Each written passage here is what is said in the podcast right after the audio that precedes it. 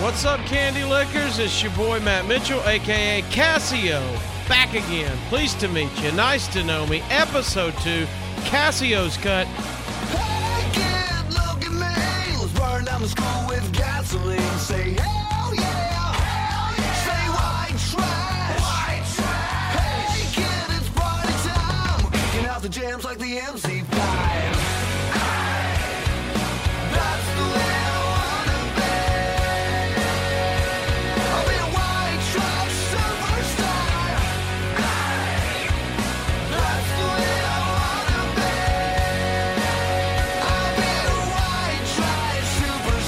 Thanks to everybody who checked it out and liked it enough to come back and give me another try. I greatly appreciate that. Thanks also to the Liberal Rednecks, Corey Forrester, Drew Morgan, and Trey Crowder for sitting in with me on that first episode. Had such a fun time. We had a blast. We'll probably get in trouble for some of that, but we we we had fun sharing stories uh, with you guys. I hope you had as much fun as we did. Uh, be sure to follow everything Casio's Cut, casioscut.com.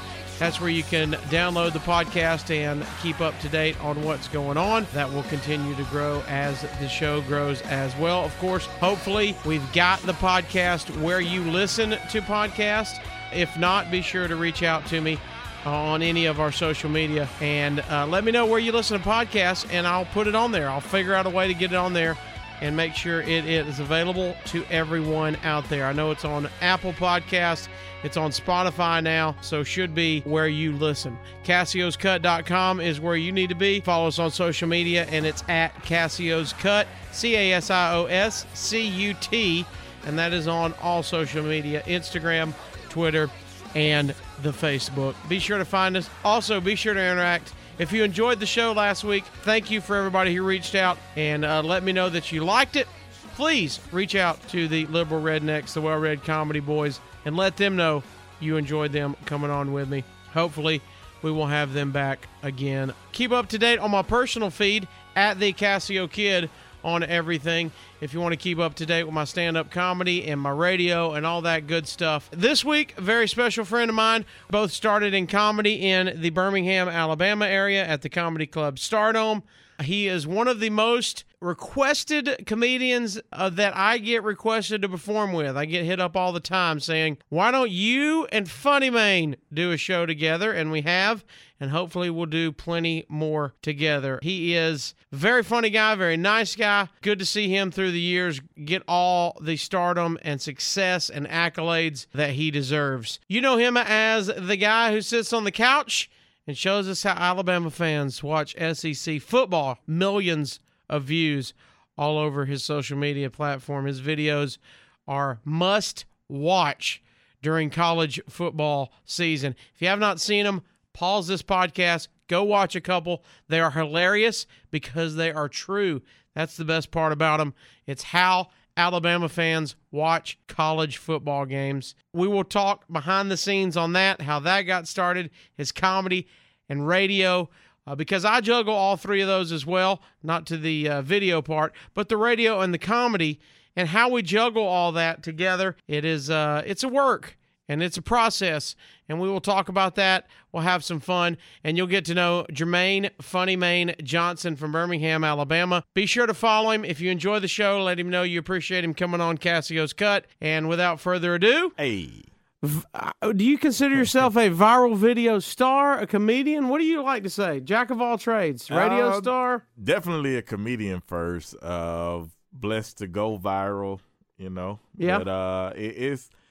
I, get. I think everybody wants that viral thing now, and I, I understand it, man. But once you get it, it's like, um, you know, you can't really plan for it. You just got to be prepared for it. I think like for I think for a while, and do you maybe you agree with this? I think for a while, maybe before we kind of all understood the concept of it, I think viral stars at first in the comedy world. Do you think was maybe frowned upon? Oh, absolutely. and now it's kind of embraced and kind of hey we we go hey we can kind of use this to our ability as a comedian. Absolutely. I think the the guys who were smart from the jump, they saw the value in going viral. It was a lot of guys who, you know, came up through the internet and then they Yeah. had all these people following. Then they had to learn the craft of stand up comedy, which Right. is actually backwards because we come from a time where you had to earn your bones on Yeah. stage. You know, so to see somebody selling out theaters and comedy clubs who hadn't earned that, that was rough at first. But me personally, I looked I looked at the opportunity. I was like, let me learn from these guys. You know what I'm saying? Because it, it looks like this may be the new wave. All right, so let, let's kind of backtrack just a little bit. So some of you to get to that point may know who what how what we're talking about as in Jermaine going viral, but Funny Mane, Birmingham native. Now, were you did you go radio after all this, or did you start in the radio? Because when I met you, you were already in the radio. Right. Me and you kind of mirror just a little bit, as in we're both still doing radio, both still doing comedy, um, both still you know kind of doing everything all at once.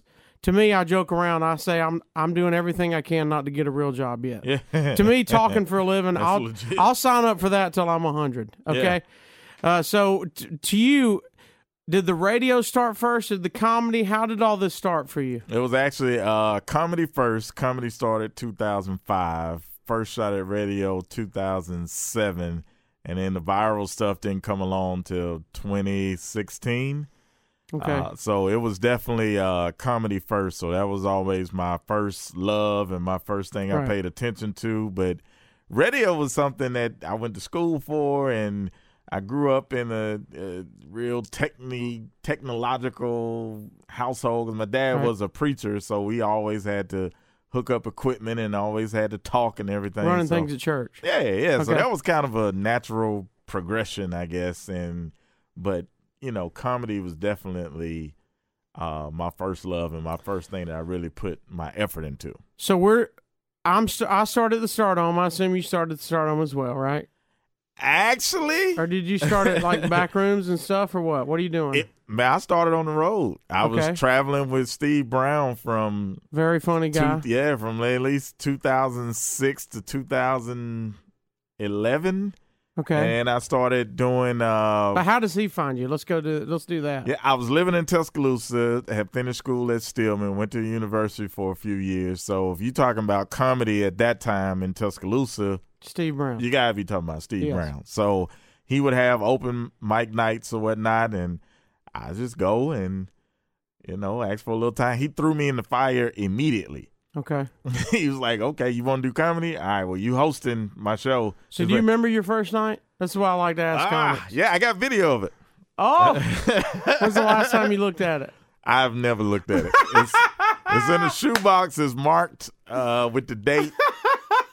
I man, I'm so scared to look at that. And- but got- the, that was my first night with Steve. That wasn't my first night like completely. My first night ever was August 25th, 2005 at UAB, the Old Hill Center. okay But with Steve, it was 2006, and I yeah, I definitely got video. But. Hill Center, you got nothing. nah, I don't, I don't want to see that one either. Do you, bro. in your head, do you think Hill Center you did good, or did you get off stage going, "Oh man, this is awful"? Nah, they they stood up. A few people stood up. So I always say I, I got a standing ovation. What were you doing then? Were you just doing life stories? What were you doing? Were you doing joke jokes? Dude, I was drunk. I don't remember, man. It was just some some silly stuff and trying to entertain college kids and just trying to find my my footing. But I remember being like wasted. Because for a while, I had my first, literally first time on stage, Yeah. open mic, Broadway room at the Stardome in Birmingham, Alabama.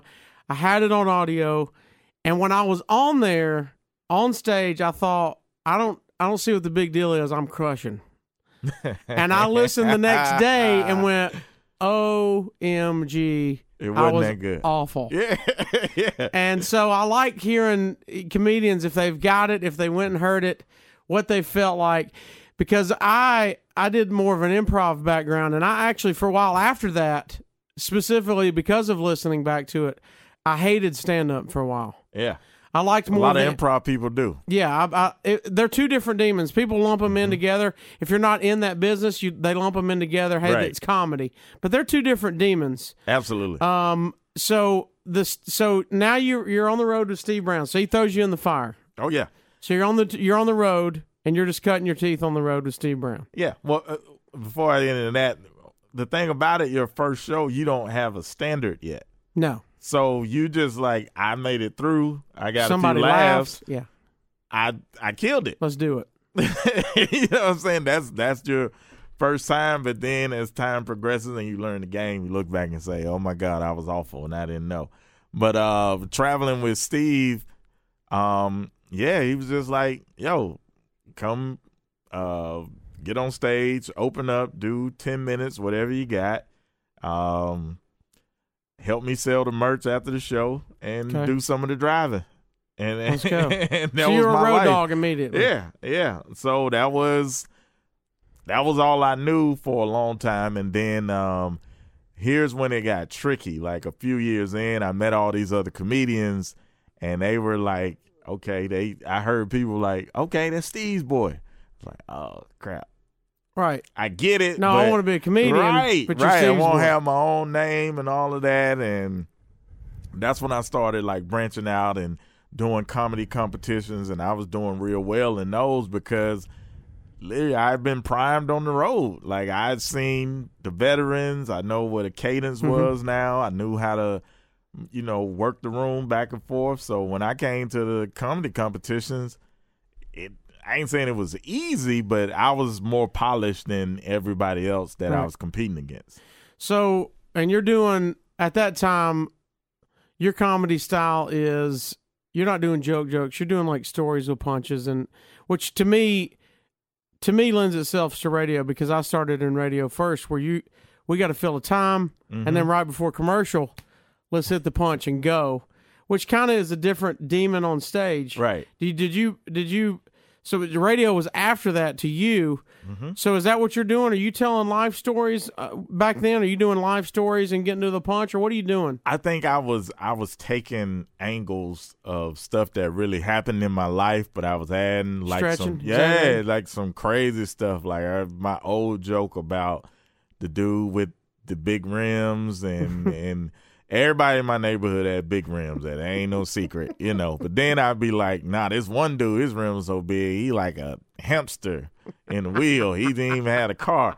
so I was taking my uh I was definitely taking real life situations and just adding like a silly twist, which kind of what I still do today. You know, it's all about it's literally gonna be stuff that I went through, but I'm gonna add a little bit of even in the something videos even in the videos it's exaggerating what you're really doing Absolutely. are you a are you an actual writer are you writing are you a, like to me as in comedy do you have notebooks of stuff are you recording what are you doing I got bags of notebooks really at the house. See, that's my Achilles heel. I'm an awful writer, which which leads me to the improv. I, I like doing the improv stuff, which you're used to just Off the head. doing it on yeah. Mm-hmm. stage. But to be in stand up, you got to like there's shows where I do stuff off the cuff and I go, "Oh, that crushed." And then I'm Yeah. like, "Wait, what was it?" Yeah, but that that leads to the write it down. So you have notebooks of stuff. I got notebooks. Uh, every so often I'll go look through them. But if anybody's not familiar with being a writer versus improv, is if we were battle rappers, it's like Casio would be coming off the dome, freestyler. I would be, you know, going over the stuff that I rehearsed and written and- down. And the That's improv guy is. can crash and burn, and sometimes be the guy. Yeah. I think the writer is more consistent. Do you agree with that? Um, What do you think? It it depends because writers we do have like blocks. Like there could be months where we don't write anything new, or you know I've gotten good about adding notes in my phone and stuff like that. But there were times where I was like, ah, I didn't write that down. I had something good, and um, but people who master it, man, and especially somebody who masters improv, like they they're genius to me. It's a whole different ballgame. Like a Will Ferrell Ama- amazing. it makes no sense how talented that dude is, man. Um, and, like I, and-. I, I do. I, I mean, this is this episode's about you, but just to to drive home that point, I took I took classes at the Groundlings in Los Angeles, and I Mm-hmm. would go watch when I was taking classes. I would watch who was in the company, and there's names you never know. There's you would see them in like commercials and stuff, but they're they're acting, making a living. well, they would invite people on the weekends, like people you would know, to come Right. back and do the show. So one weekend, Louis C.K. comes in, and he literally stopped in the middle of the show and was like, "I'm out. I don't know what I'm doing up here," because he's a writer. He's a stand-up Right, comic writer, and he goes, "I'm trying to think of punchlines, and y'all are going different reasons. Doesn't mean he's not as good as them, right. but it's just they're not. That's not the same mesh of style of comedy. Absolutely not. And I would encourage any comedian, you know, whether you stand up, a writer, or improv, master what you do naturally well. Yeah, You know, little, uh, lucky for me, I've got a little bit of improv in me. Just you know, I'll, I don't know where the gift come from, but it but it comes. And every so often, I'll say something, and people will be like, "Whoa!" and I'm like, "Whoa!" Yeah, I don't know where it came like, from either. But I think radio has kind of sharpened that tool a little bit Yeah. in me too, and then being on stage will sharpen your your wit too, because you gotta sometimes you gotta come with something real quick. So So you're doing comedy. Mhm. You're hitting the road. Um, all of a sudden, let us because I've seen you. We've did shows together before, Mhm. so I don't want to give too much of maybe your, you know, the show if they haven't seen your show, because you're you're all over yeah, the don't give them nothing they don't deserve. They got to pay for that. I don't want to give too much away, but just talk about how the video comes about because I um, maybe were you. I don't think you were going in planning this is going to be a viral video. Uh-uh. You just thought I got something funny. Let me get, let me share it with people. Well, see, I didn't, I didn't know at first. I, I started going back and forth to L.A. maybe like 2013. Okay. So between 2013, 14, 15, I'm seeing what they're doing. I'm buying all of this different equipment and lighting, and I was doing different type of videos, a whole bunch of skits, just throwing stuff against the wall to see what would stick. Uh, I got reposted by a few blogs. Uh, got a few followers. This when Vine is popping off and all that, or just this the one- Vine was kind of I never really conquered Vine, but it was more Instagram Okay. back in the 15 second era. So Okay. we were we were hitting them. Yeah, we were hitting them, and the more you do them, you know, your timing gets a little better. You you start coming with the punches a little Mm-hmm. bit quicker, and people are looking for videos. And this was more like urban hood black stuff, like you know how thugs do this and how the gangsters act at the club, and you know that was that was cool. I remember I had a character, the trap mime, where I would be like miming. I had the full French mime outfit, but I, he would be dancing to like Future and and Lil Boosie. People loved it. Are those still online somewhere? Ah, I took him down, man. I took him down. I don't know if my new audience was ready for Trap Man, but I got I got him somewhere in the Dropbox. So, um, after you know, in between, man, on the weekends in the fall, I'm just a football fan, college Yeah. football, Alabama guy. So, you know, I took my my love of comedy and my love of Bama football, and I would do like little videos every so often when Bama would lose. And I looked up, and after like two years, I had like twenty five thousand Bama fans just following me. It's crazy. And that was at the end of the 2015 season. So when the 2016 season started, I did the first How Bama fans video on the couch. It was those 25,000, bro, who started pushing it out to everybody like, Yeah. yo, y'all ain't check this guy out. You know, so it it was it it literally took me 3 years to grow up to 25,000 and then that first that core 25 they started passing around to everybody. And now we're up to like 500k You're in the hundreds of thousands, yeah. Yeah. So, I because I, just remember organically, like on Mm-hmm. Facebook, uh, and I don't remember what year it was. It's got to be around there though, um, because at first, uh, me and you just saw each other at comedy shows, right and then organically, you know, on my Facebook feed and people sending me, "Hey, have you seen this dude doing this these Bama videos?" And I'm like. Well, yeah, it's funny, man, but w- w- what's happening? What? And then you go, wait, wait, this is getting thousands and thousands, and- right And, it's one of those where you go, wait, am I, if I'm getting sent, you know, ten times a day, that means everybody's getting it sent ten times a day. Yeah. And then, like you said, it just keeps piling on and piling on. yeah Is that one of those things where you? I mean, how does social media change after that? You got to get it go. you- I think yeah, it goes from friends and family to wait. What this changed all of a sudden? Yeah, right? you got to get used to a whole lot more personalities and opinions because everybody got something to say. everybody want to tell you how funny you ain't. They want to tell you about the size of your head, how your face looks. So you got to be, you know, ready yeah. for all of that. But it's part of it, and we have a, a, a problem. I think as people where we magnify the negative stuff like so big, even though it's only like three or four people saying we magnify it, Yeah. and we'll mute the positive stuff. And I did that at the beginning because you're like, why is why is this person I don't One guy. even know got a problem with me? I'm just Hundred comments, one comment's negative. yeah. and you focus on that one. oh, you that's go standard. off. I don't know if that's human nature. I definitely know it's comedian nature. I Absolutely. think we're all sensitive to that as comedians. Yeah, and sure. people try to act like you know, ah, you you you soft, you wear your feelings on your shoulder. No, this dude said something and I said something back. That's all it is to me. I learned about cause and effect in the third grade, so that's what it is to me. But you you have to be mentally prepared for that, man, and and um, you. You know, people gonna handle it different ways. I did not handle it well at first because I never had to deal with it, honestly. Right. And but now, when I kind of caught the groove and I saw like five, six weeks in, I was like, okay, this is really a thing. Like they're coming back, they're checking for it. I kind of cleaned up the process, you know, uh, made the videos a little more clear, uh, started adding some slogans, and you know, it just turned into a, a production. But we Did you immediately start doing it weekly? I did. Okay, and then it just it just kept building on that. Yeah, when the first week hit like three million views, I didn't know what was going on. So I'm like, uh, Three million views. Good gracious. yeah, but think about it. If you hit three million one time, you don't know what's going on. You No. like, you think, okay, well that was cool. Then that second week, it was still like hundreds of thousands, but that was down from three million. So I'm like, okay, maybe I just struck lightning one right, time. right. Third week is back up to millions. Fourth week is like seven million.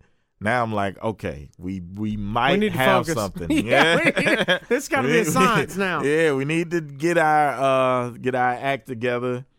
Um, and you just, you know, I I stuck with my guns, man. I I um, when the negativity started coming at me, I just kept, you know, posting positivity because I'd already been doing that anyway. So I didn't. It wasn't me pandering. Right. You can go back down my list and you're like, oh yeah, he was always posting Bible scriptures, and that's just me. So it's it was just easier to be me, and I think that got a good response from people. Like, well, we relate to football, we relate to positivity. He's about family. He's having fun. He's not cursing, and and I just kept the train rolling. Well, I think I think also uh, for for people that have not seen your videos, Mm-hmm. it, it, it's it's how Alabama fans watched football this weekend, Yeah, and you do. I think at the beginning, uh, maybe if I'm correct me if I'm wrong, maybe at the beginning, the first couple ones that I saw were were just kind of the core SEC games, and now you're doing you do the big games and everything. right. you know the the important games.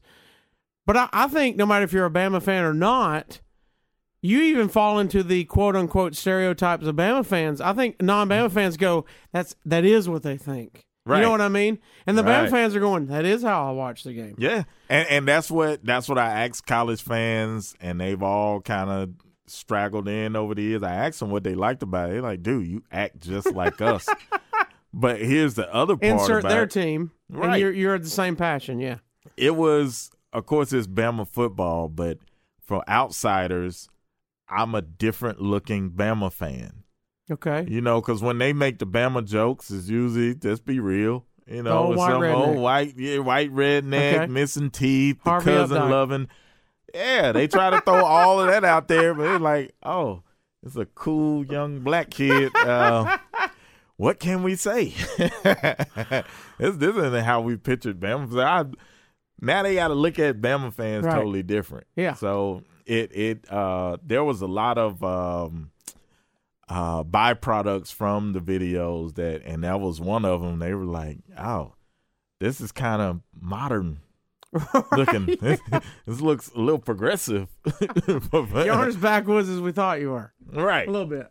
right, right, right. So it, it's just been a good look for everybody. And then I'm, you know, I understand that it it, it coincides with all the winning that Bama does. Yeah. That you know now people are, will pay attention. You can have their ear when you're winning. Nobody cares how Bama fans watch the game if we're So do you, two so, and eight every year. so do you find since they're especially since they're few and far between, do you find do you find viewers go up after a loss? Absolutely. do they? Absolutely. Just to see how 'Cause you're ev- yeah, react? everybody wants to see, okay, yeah, Mr. Cocky, you Mr. Cocky when y'all winning. now that you lost, let's see what Let's you got to say now. say. The other byproduct from the videos. All the other fan bases come to see what I'm gonna say about their team. About their if team, they, yeah. If they took a loss, they want to see how hard I'm gonna go on them. If they won, they want to come collect their props. Yeah. It's it is what it is Right. because people know that a lot of college football fans are watching. They want to be represented, even though it clearly says how Bama fans. And I wear crimson in the videos. They're like, nah, Your validation for that. yeah, yeah, we've seen you validate and shout out other schools, so don't act like you don't Give do us it. ours. Right. All right, so you're you're doing stand up now. The now the videos pop off. Mm-hmm. When did you realize I'm gonna have to bring the videos in on my gigs? Like, do you start getting calls to do gigs because of the videos, or are people yelling stuff at the gigs? How did that start mingling? It was immediate. It was an immediate decision. The Okay. crazy thing was, I was scheduled to perform uh, during the holiday weekend, Thanksgiving weekend, which is also Iron Bowl weekend here at the Stardome. Okay, 2016. You know, they usually fish bowl, which means they'll call people and give away free tickets just to fill it up. now let, let me let me pause. So, Mm-hmm. so people not in Birmingham, Stardome uh, 400 over 400 people. about 425. over yeah. 400 people tuesday through sunday Mm-hmm. uh, and yes iron bowl weekend iron bowl alabama auburn game largest rivalry in sports um, a lot of people are either at the game around the game Mhm. at home with their friends and family watching the game so if you're doing comedy there which i've done on that weekend little sparse so like you said a lot of free tickets going out. Right. You bring Right. you and your friends come out. So you've got people that either aren't football fans or just want to get out or from out of town, whatever the reason. Like you said, fishbowl is what they call it. Right. We're drawing names out of the fishbowl and you win tickets. So you're there on that weekend and that changes everything. Yeah, it it was it was God's timing, man. We had filmed in March of 2016 a Comedy Central show with Kevin Hart called Okay. Hart of the City. Yeah. That was in March of 2016. They didn't let us know when it was going to air or anything. So March, April, May, June, July, August, September, October, November. Finally, they let us know um, that the show is about to air. Just happens to be the Sunday before I'm about to feature at the Stardome. Okay. no tickets had been sold. Um you know eh, they were fish bowling and you know getting ready to fill it up. So i push out on my facebook hey guys check out comedy central. I'm gonna be on uh with kevin hart. So now they see me sitting with kevin hart rocky dale davis my boy trey mack and Great Birmingham comics. yeah So you and, and I'm with Kevin Hart, and I perform well. After the show goes off, tickets just start flying. They're like, "Oh, he's a real comedian." oh wow, we did we didn't know that. We thought like he was just on the couch, Right. Yeah. Like we mentioned, a lot of viral video stars Mm-hmm. got famous first, then they're going out to comedy clubs because they can Right. sell tickets. Not hating on that. Right. Do what you got to do. If you can sell tickets, sell tickets. And the comedy clubs go, if you can sell tickets, come on in. mm-hmm. Then they got to figure it out on stage, which is a hard thing to do. right. Uh, so uh, flipping around, they're going, wait a minute, he's an actual comic Yeah. uh, which which I've seen you do before. You have to you, you I think you do a, a great job of when you do a show, you do comedy beforehand and go, Right. guys, I'm a comic first. Right. We're gonna get to the Bama stuff. Absolutely. That's exactly what I tell them stuff. every show. I'm like, hey, I know why y'all are here, but, but first, let me get y'all up to speed. About 30, 40 minutes worth of jokes. Then we'll flip to the football stuff, and we'll do a Q&A if they want to ask me about football. So it's they get a, a full show. But that 2016 moment, um, we sold out to Stardome for, I think, like four nights. And now they had to scramble because they had given away all of these fishbowl tickets, and they're, They're like, getting bumped. Eh, eh, Are yeah, you headlining or are you featuring? I was were headlining. You were headlining. And all of a sudden, boom. happened just that fast, man. And uh, like I said, it was uh, that first night we had fun, but it was a little rocky because I was like, you know, talking about the football stuff all the way in between, and everybody kept roaring. But then that second night, I was like, no, I'm I'm gonna do my jokes, and then I'm gonna talk about football. I made so- an instant decision, and it's been that way ever since. So, so second night, you figured out I'm doing half comedy, Mm-hmm. and then we'll get to the football. Yeah, because I had the whole week to think about it, but you know, I felt the first day out, and I was like, no, this this is how it's gonna be. Like Okay. second night, ever since then, it's been no issues. Like we've been boom, boom, boom, and That's it's crazy. been rolling, man. Yeah, So you let you you let people open it up afterwards and Mm-hmm. ask questions. Uh, and you said everything's been great. yeah. No bad shows along the way since Not the to viral? me, not to me. Um, I always like to see if there was a stinker in there with somebody. Nah, it's it, 'cause it it's so many different sections. You know, you got your openers, then you got my thirty minutes worth of jokes, then you got like ten to fifteen minutes worth of football jokes, ten minutes of Q and A, and then like another 20, 30 minutes of autographs and signing pictures. Right. So every segment would have to go wrong for me to feel like it's to have a, a bad show complete bomb, yeah. even if the 30 minute set didn't go so good, and be like, oh, the football part went good. And then I enjoyed everybody energy during the picture taking. set. So if all of that just went wrong, I, it'd be it'd be crazy. But nah, we we have a lot of fun there, man. What do you consider? Do you have a do you have a show that stands out? Your your best show, your favorite show you've ever done, Oh goodness, man. hottest crowd, anything like that? Does anything stand out?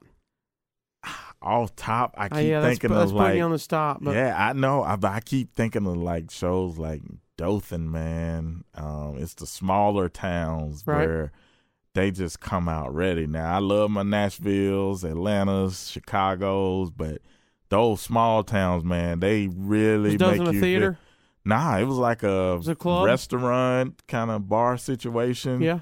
But we had uh, like 200 people in there who were just ready. You know, it was just ready for action, bro. And we like brought it. It was just fun. It was, you know, as a comedian, when you had those nights when you just in the zone, Yeah. everything just hitting, hitting, hitting. Yeah. That's what it was, man. So anytime we've done like, uh, what was, what was the small city we did Aniana. together? Aniana. You Swamp Tales. Yeah, you can't beat stuff like that, man. They clamored for it. yeah. Cause you're, cause I, you know, I looked at, I looked at your tour schedule because we had Mm-hmm. to find time for for us to talk for this, and I see that was the cool thing about looking at your tour schedule. You had the clubs in there, but like you said, you're also going to towns that don't necessarily have a comedy club, Right. but they're wanting to see your show, which Mm-hmm. I think is a pretty cool deal because you're getting to bring comedy to that. Right, and that's what uh, that's what I think they appreciate. Like, yo, you you gonna take the time out to come to Yeah. our town? Like, dude, we gonna show you all the love. 'cause Right. We don't get a lot of entertainment here, and you know, they it's a different type of appreciation. How do other colleges take you? Loving it? Do you do do you do colleges? Yeah, I I go on their campuses. Like I've you know, sometimes I walk around. I got this thing. I'm trying to see all the SEC stadiums, and I got two more to go. Uh, anytime I'm on their campuses, I always love, man. I get recognized by students and and You people. in full Bama gear when you go? Always. Are you always. going two Bama games? I know you got fam at Mississippi State, right? Yeah, yeah. He just right? graduated though, but um, So you going to Bama games? Is that it's what your hard goal going is, to or are the you games going to now. what? Yeah, it's it's hard going to the game. I usually just visit the stadiums like out out of Just season, out? or Okay. yeah, or when I'm traveling and get a picture at every stadium. Um, but it's hard going to Bama games now, man. It's hard to get Just mobbed. like up the steps. like it's you know, I love it. I We gotta love it, get you but- not up the steps. We gotta get you straight in, man. But they, yeah, but they know I I I love when Yeah. I go to a game. I'm not trying to sit up in the booth, Right. Like VIP. I want to be amongst the people. But you know, it's just it's it's different now. And I'll come in, I'll wave at everybody and rile everybody up. Yeah, but people will as soon as they get like a timeout, everybody will run down, try to get a selfie, and then you try to tell them nicely, like, look, if I take one picture, It's game over. I might have to take twenty five hundred, and that's gonna be difficult. So Whoever you cut off, you're gonna be the ass to them. right. So, So- what we started doing, we teamed up with Hibbett, and we'll take like two hours worth of pictures before the Bama game Oh, that's cool. Dude and everybody's like man how do you do that like how do you have the energy to sit and smile that long because i'm like y'all thinking about now i'm still thinking about 2014 and 2009 when nobody knew who i was and nobody wanted to take a picture so i appreciate this like i'll do this No, com- comedians, like you said, mm-hmm. doesn't matter how packed the room is. Doesn't matter. There's a thousand comments that are positive. right We remember the tiny rooms. We remember the bad comments. Absolutely. We remember when nobody was there. you remember the fishbowl rooms. You Mhm. remember all that. You remember that more. I, I ask you for your favorite show, and you, it's like I don't know. You remember bad shows? You're like, yeah, I could probably list some, some Right. bad rooms. I don't want to throw right, anybody right. under the bus, but I remember bad rooms. So I, you know, I, I think that ten, that that's that mentality of being a comedian. Of right I remember the I remember cutting my teeth, and I remember what I had to do to get here. mm-hmm. So you don't you don't want to ever let it go. Do you? But um, uh, to you, to that ahead. end, isn't it weird though that guys who don't come up and stand up but just get that internet fame, they walk in the room like, "Oh, y'all should know me." uh, Or that there's no uh, with a lot of them that I've noticed is they're, they're missing the humility that comes with having those bad shows, and then now they have to get their humility while they're already popular. yeah. And I don't wish that on anybody. we I- can, yeah, we're we not can get say- our humility in the early days and nobody knows who we are say- and they'll forget you. But y'all have already sold out this theater Right. and you still got to get humbled. You're figuring it out on in front of everybody. I wouldn't wish that on my worst enemy, bro. I was about to say, we've we've all seen videos of viral stars where the show goes bad right. while they're on stage, Mm-hmm. and it's a, not a good thing because doesn't matter who you are, doesn't matter if you're the most famous comic in the world, a starter, or anywhere in between. If a crowd can smell blood, it's game Ugh. over for you. Oh, my because they are in charge no matter what no matter Yeah. how much you think you're in control as a comedian they are in charge of that room Yeah. and so we've all seen the videos of it go bad i think a somebody that like you said started as a comic and figured it out in those smaller rooms and got Mm-hmm. to that point knows how to handle that defeat a little bit better in Right. public than somebody who goes oh i'm i'm facing this for the first time and unfortunately it's in front of hundreds and hundreds of people Wouldn't So- wish it on my worst enemy, bro. to have to get your humble pie in front of hundreds of people. No way it's that ain't it, man. That ain't it, Chief. Because now you're at a point where in your comedy, you might try something new in the middle of your show. And if it Mhm. doesn't go well, I think you're at the point where you go, I know I can come back with some fire afterwards and Right, get them back. right, right.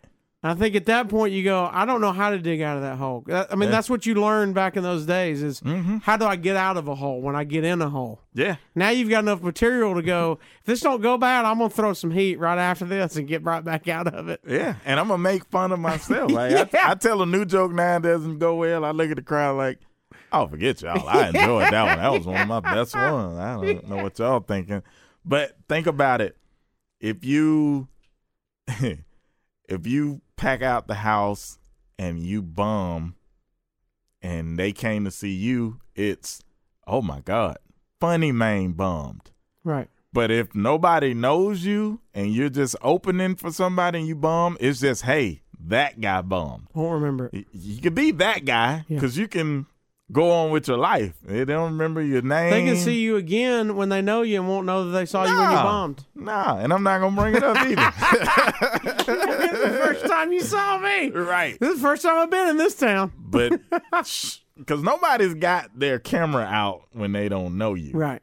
you know, because they're not finna waste their battery on. I heard somebody. Hmm. Maybe you can say. Maybe what's your thoughts on this? I heard somebody say. Mm-hmm. I wish I could remember who said it. It was a comic, but it was early on when I was when I was working. That said, the easiest spot of the night is featuring, not emceeing. It was Hmm. featuring because you're in the middle. They didn't pay to come see you. I think emceeing, uh, and if people don't know the stand up, headliners who you paid to go see, their name's on the bill, their name's Right. on the ticket. That's most likely who you came to see. Feature goes right before them. It's usually a three man show. MC starts it off. They're mm-hmm. coming out. You're sitting down, doing announcements, getting the show started. Somebody told me MC is second hardest because, or maybe even the hardest, Huh. because they're ordering. They're doing, hey, who's got this? Good to see you. Hadn't seen you. It's date night. Where's our table? What are we ordering? Who's getting this? You drinking? Hmm. Everything. They told they said the feature was the easiest spot because you really got no pressure. What do you think? I think I used to think like that at one point, but now I think it's backwards. I think mm, just me. Yeah. I think host has it the easiest Okay. because they're the first voice that the crowd is hearing. Okay. Even if they're okay, they've set the tone for like, okay, it's it's like this. Like this is the kind of night we're in for. So if the host gets some laughs, they can kind of go wherever. And it's there's really no pressure on them to do material. Heck, they could do birthday shout outs. Right. They could shout out all of the zodiac signs and get a reaction. Yeah. There's no pressure on them to do material.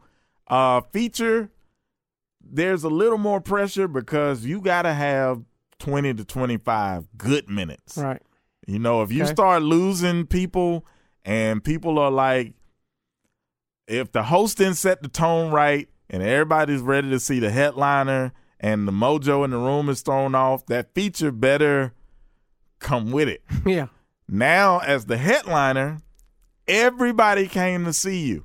So if the host is killing and the feature is killing, Oh, that no. The headliner's definitely the toughest. Don't get me wrong. I'm saying? Yeah, headliner's definitely the because toughest. everybody's gonna remember you Yeah, you as know, a headliner. headliner. But do you think the feature blends in? Um, I I think a lot of um, Can you get lost in the shuffle a little bit? he he, yeah, of I course think they there, can. I think there's some nights where like when I featured when I first started featuring, and you go out and do 20 minutes and you go, man, that was fire. I I, Yeah. I, I can't wait, can't wait. The club owner's gonna love me, fans galore, and you go after the show. And everybody shakes the headliner and walks right past you. You know what I'm yeah. saying? Yeah, and Like, think that's normal feature. in. But then you also, this is the worst part about featuring, especially when you do well. you're out there helping the the. This used to be my experience. You're out there helping the headliner sell his merch, and you're shaking hands, oh, and here comes that one person. Man, I thought you were the best Oh, one. It's the most uncomfortable ever. So uncomfortable because now the headliner is like, oh well, Especially, I was about to say, if the now headliner you out of it- work. Yeah, I've had the headliner hear it a few times, and now me being the headliner, I don't try to stifle the feature. I'm like, you know, do what you do, Yeah. because I'm gonna do what I do. But then in the back of my head, I'm also like. You can't really, really have a strong, strong feature, man. Let's be real, bro. I was about to say, there's. I've been through different mindsets. I would love to see yours because look, every comic's different. This, Mm-hmm. That's why it's an art form. I've been through different mindsets. At first, when I first started headlining, I'd be like, I hope the feature bombs because I'm gonna go out here and, and be better than him. I know Right, that. right, right. I might not have the greatest set ever, but I can be better than him. I hope Right. he bombs and sets the bar low. And then I'm like, now I hope he sets the bar and gets the crowd reaction. Mm-hmm. Right. What are you like now? Are you are you in? I hope he sets fire or what? I, I want everybody to be good. Just good. crush. I want everybody to be good because that makes for a good show. Because at this point, I'm gonna do what I need to do regardless. You know what I'm saying? Yeah. Like I'm gonna I'm gonna come out and I'm gonna set my own tone. Yeah. You know what I'm saying? But there are now. I can't just have the feature getting a standing ovation. Come on, man, we gotta talk. I'm like, dude, I, would- I if if it ever happened to me, I honestly would be like, dude, I'm gonna be real with you. Like I love you in the feature spot, but dude, you you you killing, and I'm gonna just take this L. Like you making Take it it down a hard for me. no, show. I'm not gonna ask you to take it down a notch. I'm gonna be like, dude, I'm I'm uh, you ready to headline, bro? We just gotta do, we gotta come to something, man. I ain't trying to take you off of work. Here, I'll pay you for tomorrow night, but I'm gonna get a replacement, dude. I'll recommend you to anybody else, but you Right. can't feature Right. me. So yeah, you can go tell them like you know Jermaine took me off the show because I was killing, and if they come ask me, I'm gonna say yes, that's exactly what happened, bro. Because that dude is strong. Uh, let me ask you this: Why? Why do you think? Uh, uh, why do you think there's not? Or maybe you have a different view. May, Mhm. Why do you think there's not comedy feuds like there is in like music and stuff? Oh, they absolutely are coming feuds. You don't follow enough do you- black comomedians. do you- they feud Well, all do you think time. it's not as public, or do you think? What do you think? We've had many. Um, Because well, well, because I've had comics tell me Mm-hmm. they don't like other comics. yeah. I don't see it as as publicized. Now, maybe maybe like you said, maybe well, we, I'm not. we would have to be popular enough for people to care. That's one thing. okay, But I seen um, not for me personally, but yeah, I know what you're I saw uh, recently. I saw Katt Williams and Tiffany Haddish go oh, at it. Oh, that interview Uh, was amazing. Kevin Hart and um, and Mike Epps went at it. Uh, Michael Blackson and Lil Duval had a spat. So it's been, I would say, it's been two to three major comedy beefs in black comedy a year. well, Katt Katt Williams did the interview over in Atlanta, the radio interview where he just Which set he wasn't fire supposed A, to be there. he yeah. set fire to a bunch of people. yeah. Was that where, where Red was in the studio? Yeah, it was Red's interview. Red Grant was there performing, and he was there to interview with Wanda Smith and Frank. Katt and, torched everybody. Yeah, Katt was in the green room just supporting his boy, and they was like, "No, no, no, Katt, you know, they because he's a big name, and they wanted to get him in and talk to him."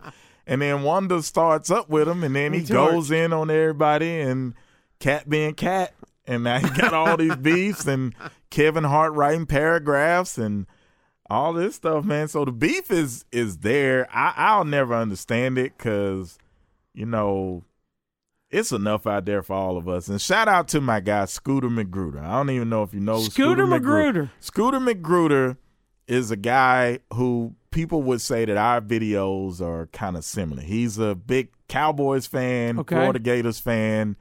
Here's the thing: Scooter's been on the couch at least two to three years before I even thought about it. Okay. So people kept sending him my videos and sending me his videos like, wow, this dude's stealing from you. This dude. Scooter DM me his number and we just chopped it up about what we could do to make our video. He he wasn't worried about the beef. He wasn't worried about who was doing what. He was Did you see Scooter before, or did you just? then I never as you saw put out videos, everybody's like, "You're stealing him." Yeah, but we 'Cause- we 'cause never we the- never met. drama. Yeah, and after like two conversations, we did a a collaborative video, over a million views, and we've been cool ever since. That's wow. He'll hit me up. He's like, "Yo, this agent's looking for such and such. I think you'd be perfect for it." Blah blah blah.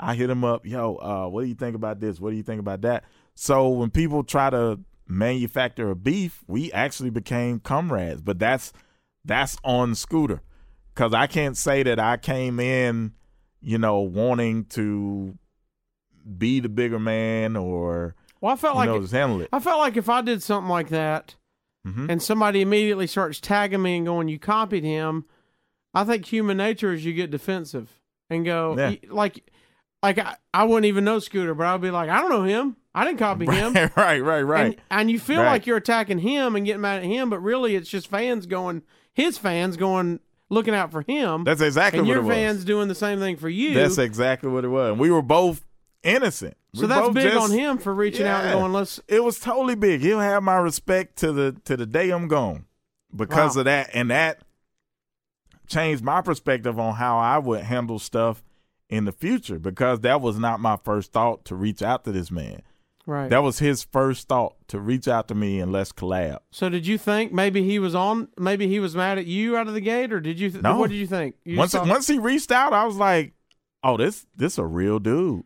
Like this, he gets it." yeah. Like he got it more than me. You know, and the way he handles negativity, like Scooter will never respond to a critic.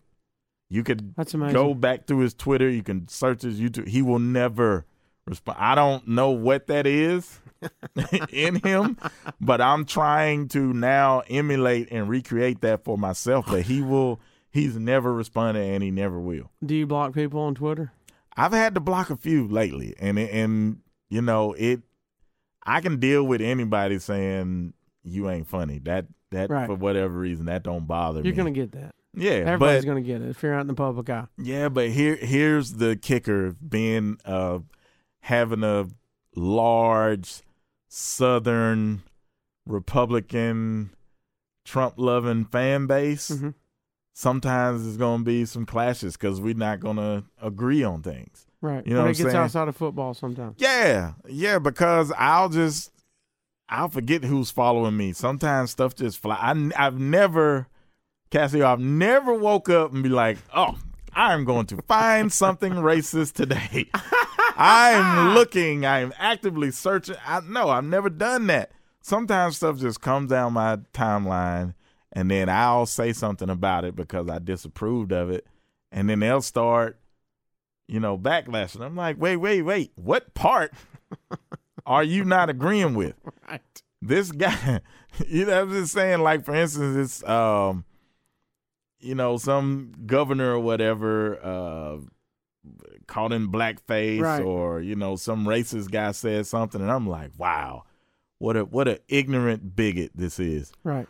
Well, what about such and such? I was like, wait, wait, what you mean? What about? We're talking about this racist idiot right now. You're throwing. Well, that's yeah, a well, you- a distraction grenade. Right. You're trying to Uh, distract. what here. aboutism? Yeah. It's like, well, What well, well, why didn't you say anything when it, I didn't see that? What are you talking about? I'm not picking who's racist. I the just a- headline with yeah. this one. That's I'm what just we're talking about. addressing the racist guy that I saw. So the fact that you're getting defensive makes makes me feel like you might be wanting to Right. side with that guy. Now we got a problem. I'm like, hold on. Now where's your head really at? Let's go back. What part of what I said actually upset you? But do you do you uh, and you see I don't know how close you pay attention to numbers, but I, I Mm-hmm. from what I've seen, I don't I don't think that, that has affected you, especially negative. No.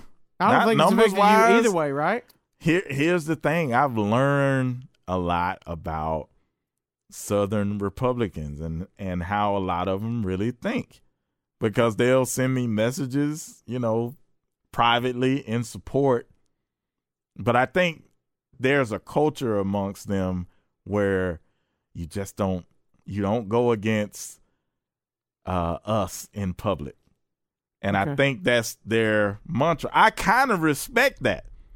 Okay. I kind of respect that, but I, I also sometimes wonder. Wait, when you say would clarify when you say us, um, I'm talking about white, southern, deep, So you're red saying- state Republicans. you're saying they go the people that believe like I do. Right. We're not going against them in public, even if we have some different right. views. When, when, when we, Political uh, views were we're the same. talking about the Second Amendment. Look, we're all in. We support the Second Amendment. Right. You know, if we're talking about being pro-life, we're all in. You don't go against that in public. Right. Even if you feel a way, you shut your mouth and you don't say it out in public.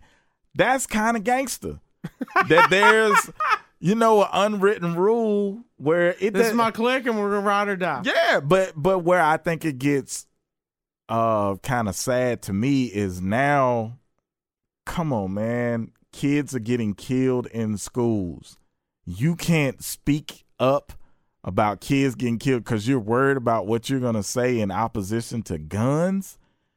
Dude, So that's that that to me that's that's kind of sad that you can't even if nothing I think I think it comes down to not that they don't want to say something but they don't know what to say. So that's an interesting. Did you did you have a talk with yourself internally of uh maybe with this newfound followers Mhm. because that's the age we're in? Do you have a debate within yourself? Am I going to stay away from this now? Do you have that debate? Sometimes I do, but then sometimes I'm like I know I'm not speaking up to benefit myself. Right. I'm speaking up on behalf of a lot of people who might not have as many followings as me. Uh, I let them know, like, dude, I got conservative views. Right. I'm a I'm a uh, gun toter. I'm carded. I had to post all of that, and now it's a different conversation. Like, look, I support the Second Amendment. You know, I support guns and gun ownership, absolutely. But I can also say we've got a culture problem with guns because kids should not be getting killed at school. People should 50 people should not be getting shot at a club in Orlando and 50 or whatever in Vegas. That that's a culture problem Right. because it keeps happening. So even though I support the second amendment, let's put everything on the table to change the culture. If we need a stricter law that just says you can still own a gun, but look, we need to we need to check you out for about two weeks. I got no problem with that. If that's gonna keep a few of the crazies from getting guns, I got no problem with that. So, but you don't. But what? uh, So your Twitter, you're not necessarily when a story comes up going, "I need to use this as a platform." No. You just see something that catches your eye and go, And I respond. "You know what? I need to say something. I'm gonna. I feel like I want to say something on this. That's it. That's If y'all it. agree, you agree. If you don't, you don't. That's as far That's as I take social it. media is for. That's as far as I take it. But I think when people come at me like in a in a nasty or confusing way, I'm a I'm kind of a, a facts guy. Yeah. So I'm like, okay, let me let me hear you out. If your argument, let me hear. Yeah, let me let me hear you out. What what's what's your what's your stance on this? I mean, Then I- if they come back with some BS, I'm like, well, no, actually, that that that. so you find out that a lot of people don't like to be told the truth. right. And now they come back with some other stuff. I've been accused of being a racist, and I'm like, dude, if I'm racist, I'm a great actor. I'm way better than Jussie Smollett, bro. Cause, cause I be acting. We so uh so we've got we've got the Twitter followers now. Mm-hmm. Let's see, we've got the videos now, the tour's going. Do you um do you find a relief when football's over? Is there is there a little bit of there, downtime? there is like a. I mean, I know you got other stuff going, right? but is there is there a little bit of okay, I can catch my breath for just a little bit. Absolutely, because those three minute videos that everybody sees, they take me like four to five hours. Sure, you're not just recording stop, recording stop, No. recording stop. That throws my whole sleep schedule off for the week. Do you drop them on the same day? Uh, I drop them uh, early Sunday morning, about seven thirty. So you're trying to get them out ASAP. Yeah, Okay. yeah. That's all. That's always worked. So you know, I think I Because the sooner the better. yeah, and I think it it it it uh helps or it matches up with the algorithm, and I get pushed to the top of a lot of pages, and it's organic and Yeah, You know, Sun- Sunday, that's where naturally everybody's talking about the college football, and that's, right, I think the later right, and then it's not a lot of um, it's not a lot of content being posted early Sunday morning. that's true. Yeah, but my audience is up. They're up, getting ready for church, and And now they're clamoring for it. They're waiting for it now. that's it. They expect it. Uh, so you do you focus do you focus more on comedy when football season's over, or do you capitalize during football season? Uh, mostly when football season is over. That's when you hit the road more. Yeah, we got uh, you know, my daytime job occupies my week. Um, when you say daytime job, it's I'm, on. I'm on the radio. Yeah, yeah, I'm on the radio in Birmingham, so I can't do a, a ton of traveling. And then uh, come Saturday, I've got to be in front of a TV. yeah, Like I've got to watch all of these games, so I'll have something to talk about. yeah. So it it, it would be rough to travel during the Do fall. you do you watch football alone? Do you like going to party, I or do. I, do, I do you like watching watch it it alone. Yeah, I like I like watching it alone better.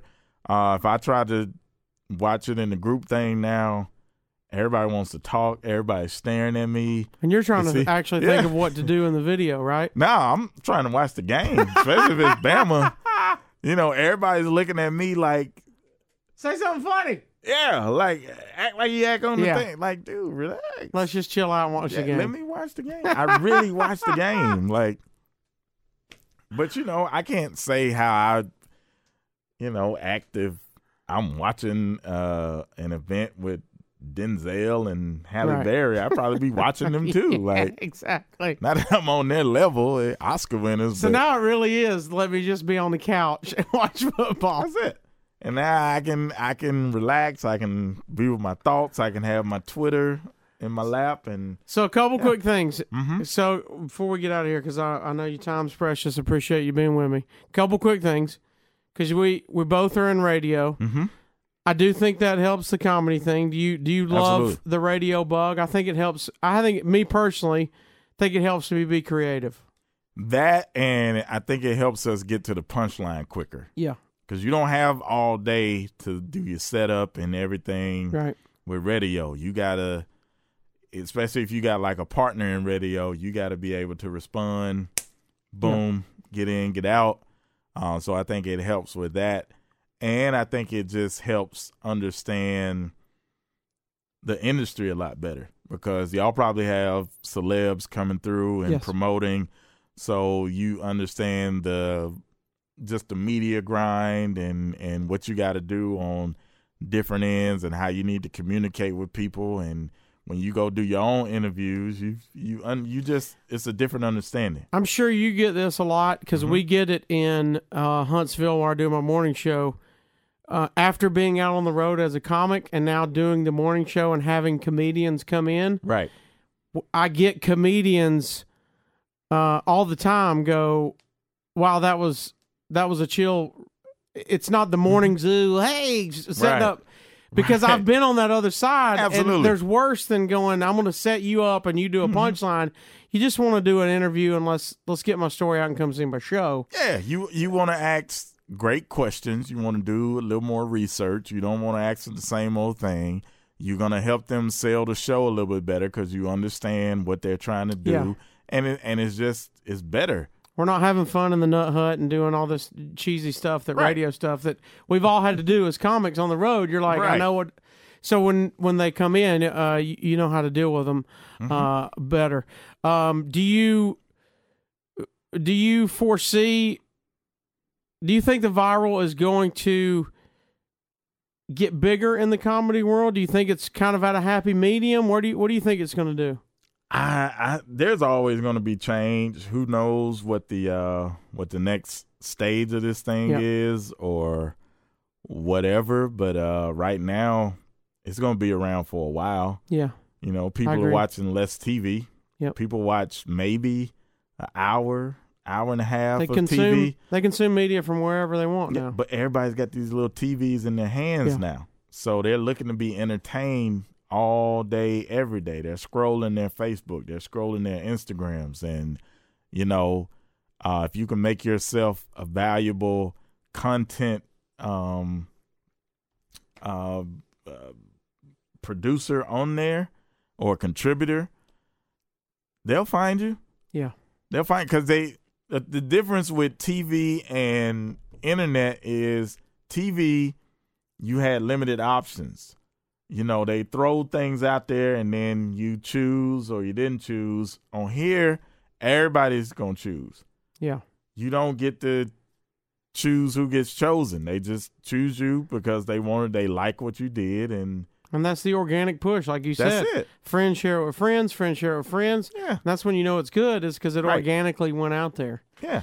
Um, so before we let you go, real quick, I like to ask uh, the other comics that I've had on Mhm. uh, because I get it just in the uh, the time that I've done comedy myself. Uh, I'm sure you get it all the time. Comics ask people that are starting in the business for advice in stand up comedy. Mhm. All comics have different answers for that. When somebody asks you for advice for stand up comedy, what do you give them?